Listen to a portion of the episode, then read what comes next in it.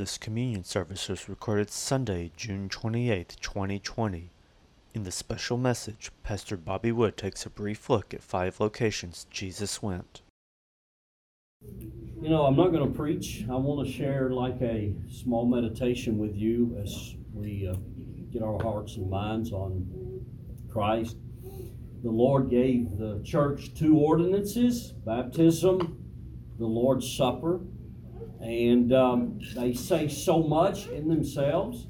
And uh, we here at New Life, if you're a born again Christian, we consider you our brother and sister in Christ, and you feel free to partake with us uh, this morning. Amen. And uh, we, matter of fact, I'm glad our visitors are here with us today. Amen. We're just glad you're here.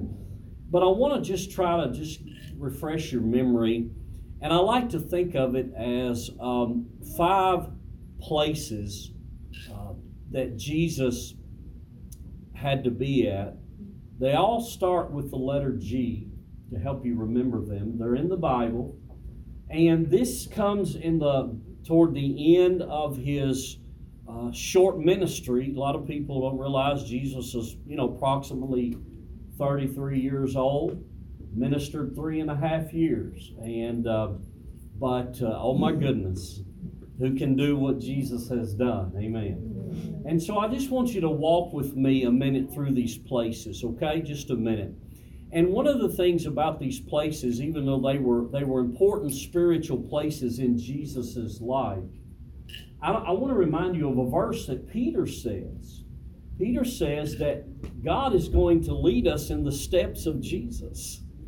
If God is conforming us to Christ, we're going to experience some of those things. Okay? So I want you to understand that these these are things that happen in your life too. Now, the first place I want to take you to, and I'm not going to, uh, you can find them in, in the scriptures. The first one is in John, and Jesus is brought to this place.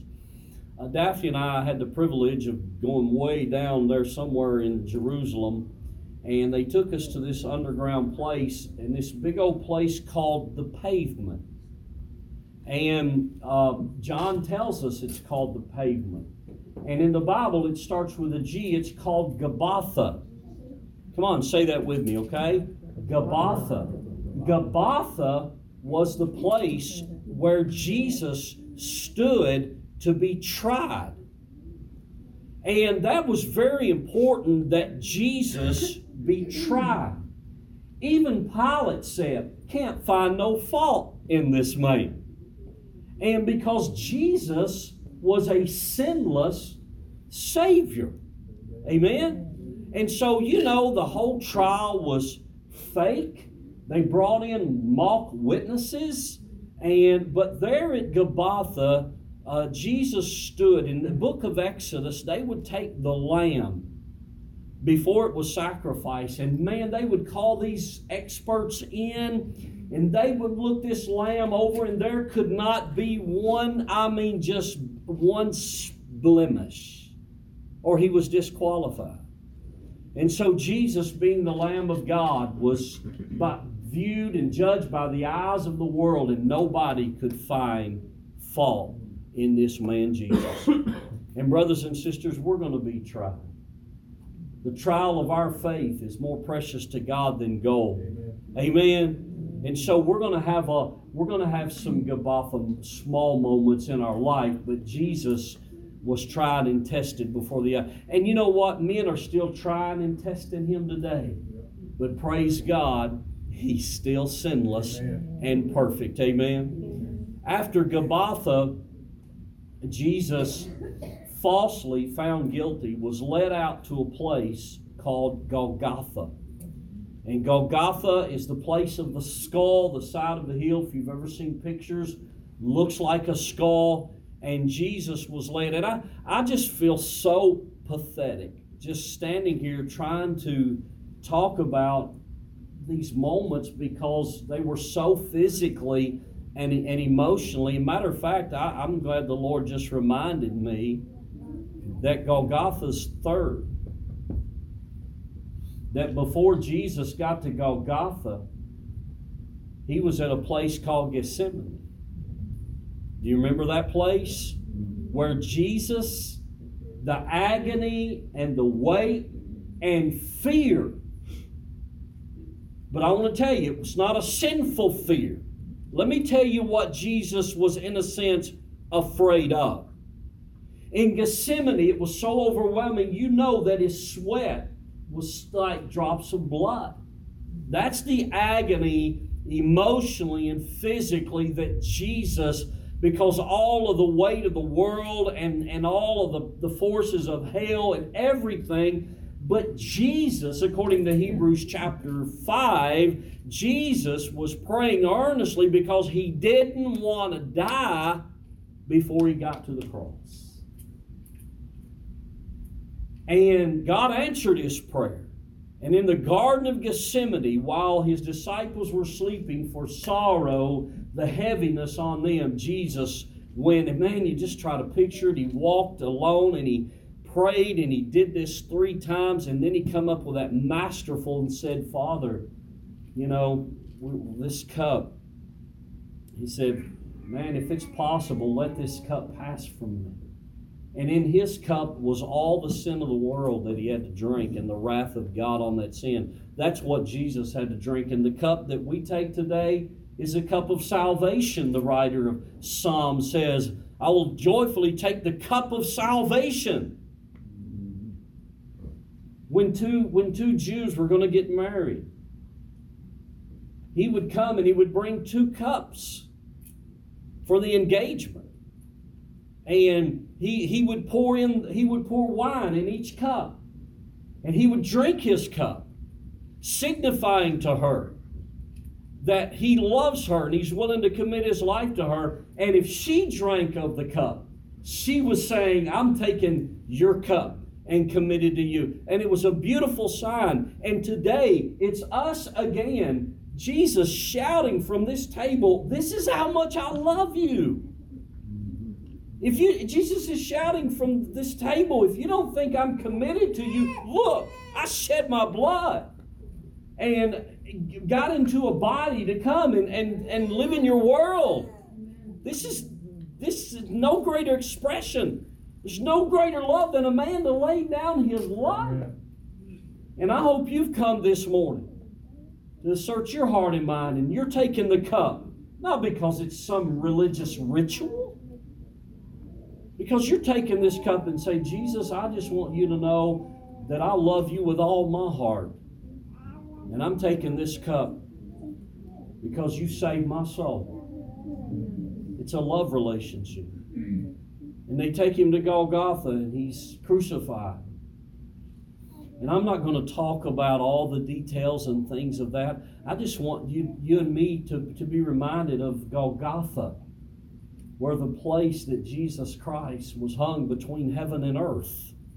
And I don't want you to look at the cross as a, as a, as a symbol of pity, as if Jesus couldn't help himself. He said, I could call 12,000 legions of angels. As a matter of fact, I just like to jar your memory a little bit this morning and, and teach you something maybe you wasn't aware of. They would break the legs of people on a cross if they broke their legs, they would die sooner. When they went to break Jesus' legs, he was already dead. First of all, the Bible prophesied not a bone in his body would be broken. You know how he died? He died exactly when he chose to die. His death was a sovereign act he didn't, you, you understand what I'm trying to tell you this morning? God is in control even from the cross. Doesn't that feel good this morning to know that, church? Golgotha. Then he went from there as they come and took him. The fourth step was the grave. And they come and took his body, Joseph of Arimathea, you all remember that? They prepared the spices and so on, and they wrapped his body in fine linen. And there they laid him in that tomb, and you all know they rolled the stone just in case he might try to escape. Put soldiers in guard of the tomb just in case he might try and some of his friends to come. But there Jesus told the thief on the cross, They carried his body down into that tomb. But let me tell you, he told the thief today, big boy, you're going to be with me in paradise. Amen. Peter tells us that he went down to paradise and he preached. Amen. You know what? He didn't preach a salvation message to get saved. Peter tells us that Jesus went down to paradise and he preached victory Amen. to the Old Testament saints, emptied out paradise. And the last step of Jesus was to glory. Paradise has been emptied out. To be absent from the body is to be present with the Lord. Today, Jesus he humbled himself as a man, as a slave. He was sold for 30 pieces of silver, but the father said, Son, wow, you did it. And the father exalted him, and the father said, You be seated right here in the place of authority. Amen. And that's where he's at today, church. Let me tell you something. We have a risen, living Savior. Amen. Father, our hearts are warmed by these facts as our remembrances are stirred, Lord Jesus, of all that you voluntarily came and suffered and endured, spit in the face, slapped, hated, despised, lied about and a lot of the religious world couldn't stand the ground you walked on. They hated you so much, the sinless Savior, and they were had such anger and hatred that they nailed you to the cross. We know the devil, he was active in this, but Lord, they didn't know they didn't realize that in their hatred and anger, they were fulfilling. The Father's plan. Jesus, we love you today. You're the reason for life. You're the reason for song. And Lord, you're the, you're the reason for joy and peace Lord, it just feels good to just steal away from the old world this morning and to be with my brothers and sisters as we celebrate you today, Lord. And so bless this moment with your presence. Amen. Amen. I want you to remember something. Before Jesus come to earth, he, he didn't have a body. He had a glory and a beauty that no word could ever describe. Okay? But to show you how much He loves us, He not only came and took a body, but is now for eternity in a nail scarred body. Wow. We're so caught up on image today. Look what he sacrificed. But we see past the nail scarred body and we see that glory. Amen. Amen. Amen. Amen. Jesus described himself as, as bread, like when Moses and the children of Israel, wow, this in this day and time. And um, the situation. a lot of people uh, jobless, a lot of people in financial needs. You know, when I see this bread, this not only symbolizes the broken body of Jesus, but it symbolizes this.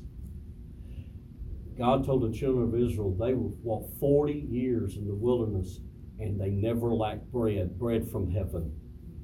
And let me tell you, God is not only my Savior, He's my provider. Amen. Amen. And He's our bread, church, and He is never going to leave us or forsake us, and He's going to meet all of our needs.